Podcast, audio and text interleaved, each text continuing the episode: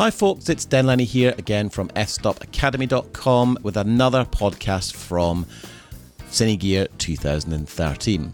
In this podcast, we talk to Convergent Design, to Mike Schell. Now, I've been talking to Mike, I think, over the last four or five years at various trade shows as different products come to market. And these guys have got a brand new product called the Odyssey 7Q, which is a 7 inch OLED monitor but with the ability to upgrade it to be a raw recorder and a compressed recorder for you know high-end workflows. So if you are looking to shoot at a higher bit rate than your camera is possibly able to do internally, then the Odyssey 7Q is going to be a really interesting product to look at. It's so incredibly feature packed, it's ridiculous. Um, it was announced at NAB this year and we spent 10 or so minutes with Mike and Alister Chapman, who is a cinematographer who runs around the world shooting storms and high end uh, sort of stock footage, and he's been working with Convergent.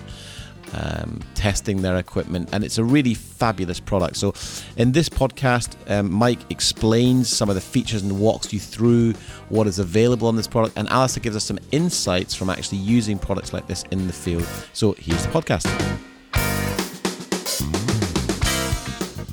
Mike, tell us a bit about where you're at with the Odyssey 7Q, and if anyone hasn't uh, experienced what the Odyssey 7Q is all about, can you tell them a bit about it? Sure. So basically, the Odyssey 7Q is a marriage of two different technologies one of a 7.7 inch OLED monitor with a recorder built into it in, in one particular unit like that. So the monitor functions, it includes all the professional monitoring functions like waveform, focus assist, false color, vector scope, histogram, etc. All the things you expect. Beautiful 7.7 inch OLED, so you get the, the true blacks like that, and great, great contrast that happens because of the OLED. So that's the base unit. The base unit also on the 7Q includes DNX HD and a new codec, which we can't announce, that will uh, support 422 recording up to 60 frames per second. So that comes as the base unit and then you can add on a whole series of codecs that you purchase or rent directly from our website. And so those codecs include things like ARRI RAW, Canon C500, uh, Weisscam RAW, and FS700 RAW. Among the, those are the primary ones like that to do it. So you go to the website, you put in your credit card, and you can activate that key, so to say, for just a short period of time, or you can do it permanently like that. And today we're showing it, we just finished making it work with the FS700, and we're showing 240 frames per second 2K RAW at the show, which is uh, pretty amazing actually. Now, you've been making products for quite a number of years now. I mean, I, I remember your very first unit, uh, the Convergent Design. Uh, what was the first one called? It was the, it was, there was the Flash XDR. Flash XDR was the first one we made uh, back in 2008. It was kind of a big box which uh, stored uh, video compressed MPEG 2 video on compact flash cards. And then we followed uh, next year after that with a Nano Flash, which was a com- reduced size, quite a bit smaller. Still use the MPEG 2 codec from Sony, still going to compact flash cards. And then the year after that, we put two Nano Flashes together and made that into Nano 3D and got that just in time for the 3D wave. And then the following year, we came out with a Gemini, which was the uncompressed ARRI RAW Canon C500 recorder. And then this is the fifth generation recorder with the Odyssey 7 and 7Q. Well, the 3D angle brings me nicely into a segue with Alister Chapman. Alister, you've been using these products for a number of years. So, as a user, tell me about your experience with Convergent Design products and why you're so excited about the 7Q. Well, my experience of convergent design products has been been fantastic. I mean, the Nano Flash really changed the industry because suddenly you had a portable, affordable recorder, very very small, very low power, that allowed you to put it on a camera that wasn't perhaps broadcast quality and bring that camera up to broadcast quality. So it brought the cost of owning a broadcast quality camera way way down, and that was a real big thing. And of course, there's lots of external recorders now. The Nano Flash really led the wave. There's lots of options now, but the, the Odyssey is really exciting because it's such a good monitor. It's an OLED monitor. It's you know one of the best sort of screens you can get. very, very high contrast and very high brightness. Um, and the blacks are truly black, unlike LCD. An LCD screen, the blacks are never truly black. So you have a really good monitor that's really going to tell you what you're shooting. But then, you know, maybe just one project comes along one day and you need just for that project to shoot RAW, you just rent the RAW codec just for the time that you need it. You don't need to fork out a large sum of money to own it. You just use it as you need it. And that's going to help a lot of smaller uh, independent production companies with their budgets and everything else, where you know, big upfront costs are quite hard to deal with sometimes, much easier on a, a job by job basis to pay for what you need. So it's a, I think it's a really exciting unit, and actually it's a lot it's a lot more um, uh, elegant than Sony's raw recording option. It's a it's a monitor that also records. Whereas with the Sony 4K option, you've got to have this interface box, and then you have to have the raw recorder and all the stuff that goes with it. And I'm not quite sure where you're going to mount it or where you're going to put that. And then if you want a monitor as well, it's another box. So this is a far more elegant solution. And Mike, th- this does so much more than what it, it, seems at first. Talk me through some of the functionality. We've got a whole load of touchscreen functions, but you're also mentioning there something about you can put four streams of HD and record a, a, a quad, like a quad split, but actually four channels of video. Talk me through some of the functions. Well, the quad split in particular, as you mentioned, is probably one of the most interesting capabilities of the product. So you can actually take four HD cameras. They don't have to be gen locked Okay, they can be separate and hook them into the unit, and you get a quad split on the unit. So you see camera ABCD on the unit, and then you get two outputs. Okay, so one of the outputs is a quad split, and the other output is any one of the four that you're doing. And you then can fire it to record all of them. It's a compressed codec only. We can't do uncompressed because we don't have that kind of bandwidth. But you record all four in parallel to four independent files. So it's basically, think of it like a Nano Flash times four with a monitor built into a recorder that weighs about 1.3 pounds and draws 8 to 15 watts of power. So I mean, talk to me in the media. You you you you, sell not proprietary media, but you sell a very high specification of SSD. Talk me through why that's so important. Why someone can't just go out and buy SSDs from elsewhere. Well, we we did th- we, the reason we did this is we have a lot of experience making on the motion picture industry, where we've got oh somewhere between 100 and 125 films that have been shot on the Gemini, like that. And the quality of the SSD is of critical importance because you just cannot afford to do the shoot over. Sometimes you can never do the shoot over again. And one of the things that you run into problems with is if you ever lose power while you're recording, you can trash most SSDs. And that could mean anything from, yeah, I can't read the file, and maybe I can, I'll send it to the manufacturer and let them try to recover it, or it could be that the SSD is a brick, and that you lose it, it's gone forever.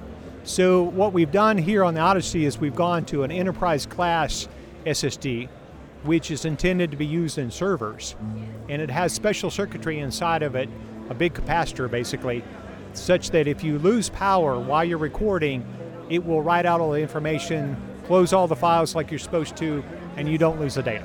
And that's just so critical, you know, when you're doing any kind of shoot. I mean, you know, you do a lot of shooting, a lot of critical stuff, a lot of stock library. How important is, is robustness of media to you, and what does this mean to you? Uh, robustness of your media is your number one concern because I mean, I, yeah, I've been out shooting tornadoes this last week, and that footage is incredibly valuable. If my media had failed for whatever reason, I can't go back and reshoot that. It's impossible. I've invested a lot of money in that shoot, so reliability of the media is paramount. I, I, you cannot skimp on your media, and it's a big mistake I think a lot of people make. They skimp on their media, and they may go for two, three, five years and never have an issue, but then one day, it, on one occasion, it will bite you. And it only takes that one time, that one occasion. It could put you out of business. You could end up with a lawsuit, all sorts of things. If you're, you know, if you failed to take due diligence and use a media designed or that's suitable for the purpose that you're doing. You really have to be very careful with media. It's, it's vital. It's, it's, it's your, you know, it's, think of it as dollar bills, basically. If, if you lose them, you lose them. And, and it's the same with your data. So you need to be very careful with media choice. Now, Mike, uh, one thing that's really clear to me looking at the Odyssey 7Q here, and I appreciate for the folks that are listening to this, they can't see one in front of them, but they can go to the website and, and check it out. Just walk me through the on screen controls here. There's a lot of controls, but it all seems very intuitive. Just walk me through them. Okay, so if I go down here on the bottom, what I've got is uh, apply LUT, so you can turn that on or off. Then I've got quad split, and the way the quad split works is it will, if you just have a single input, it splits the screen into four quadrants. So you get a live, I think it's false color, waveform, and vector scope. I think is the way we've done it. So you can see them all automatically. Any one that you want to zoom into, you just touch it and goes full screen, like that to do it. Next one is uh, onion skinning.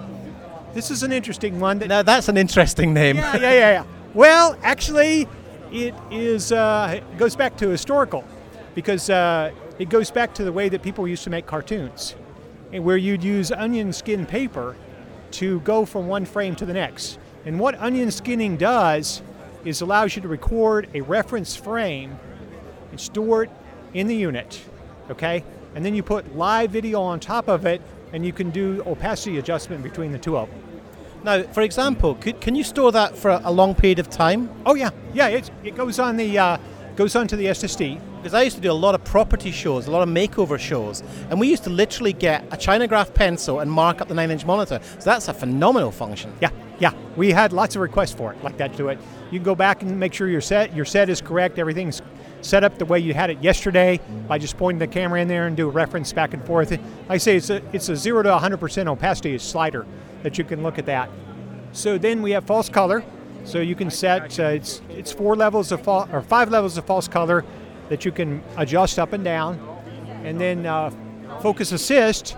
And there's multiple ways that you can do focus assist. So We don't have it set up right here to show you, but uh, you can do edge focus assist, and we could take you and show you more detail on that. But it's a nice feature. And then zebras, we have uh, two levels of zebras. So depending upon the level, the zebra will go from top to, to bottom, left to right, or right to left on things. So I think it's one direction if it's below 70%, and another direction if it's above 95%. Those are programmable like that. And then uh, over here we've got waveform. So we have RGB and Luma waveform. And then we've got a histogram, if you look at that. And then vector scope, and then one-to-one pixel mode. So you can drop it in one-to-one pixel and really see the detail. The basic screen is 1280 by 720, like that do it. And then, uh, oh, hide screen. So you can hide the screen, hides all these menus right here, and, and so you can see everything like that. And then we've got audio bars like that. In the production unit, they'll actually be four channel, like that do it. And then across the top, you have a menu function right here for setting up the unit. You've got the temperature and the uh, voltage of the incoming battery. And then you've got the frame rate here, which is 240 frames per second, 2K, FS700 RAW. Then a start button if you wanted to use that. Most of the time, you use just camera trigger, of course.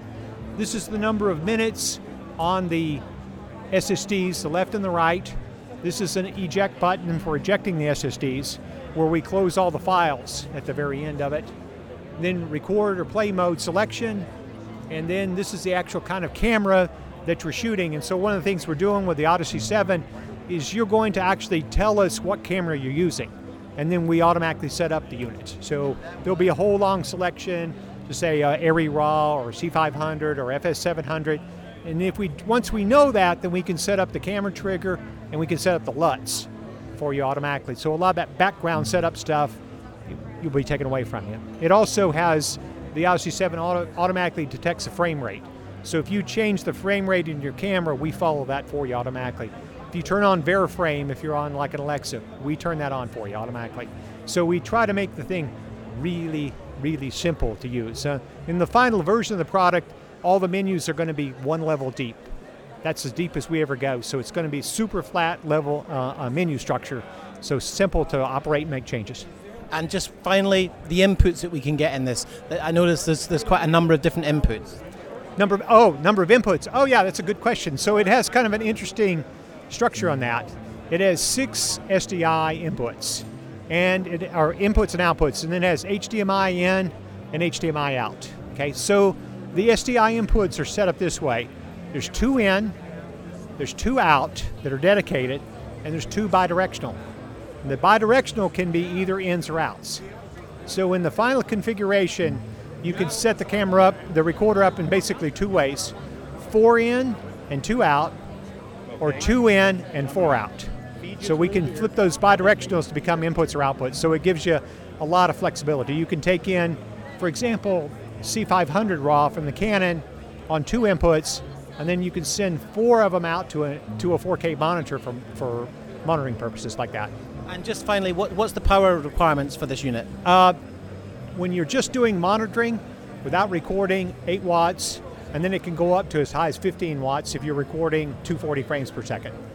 And in terms of voltage that it can take? Very wide. It's uh, 10 to 34 volts.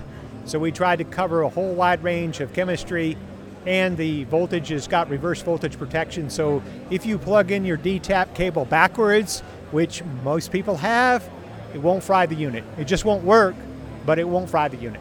So finally, from Alister, Alister, as a user, tell me why you're so interested in this unit.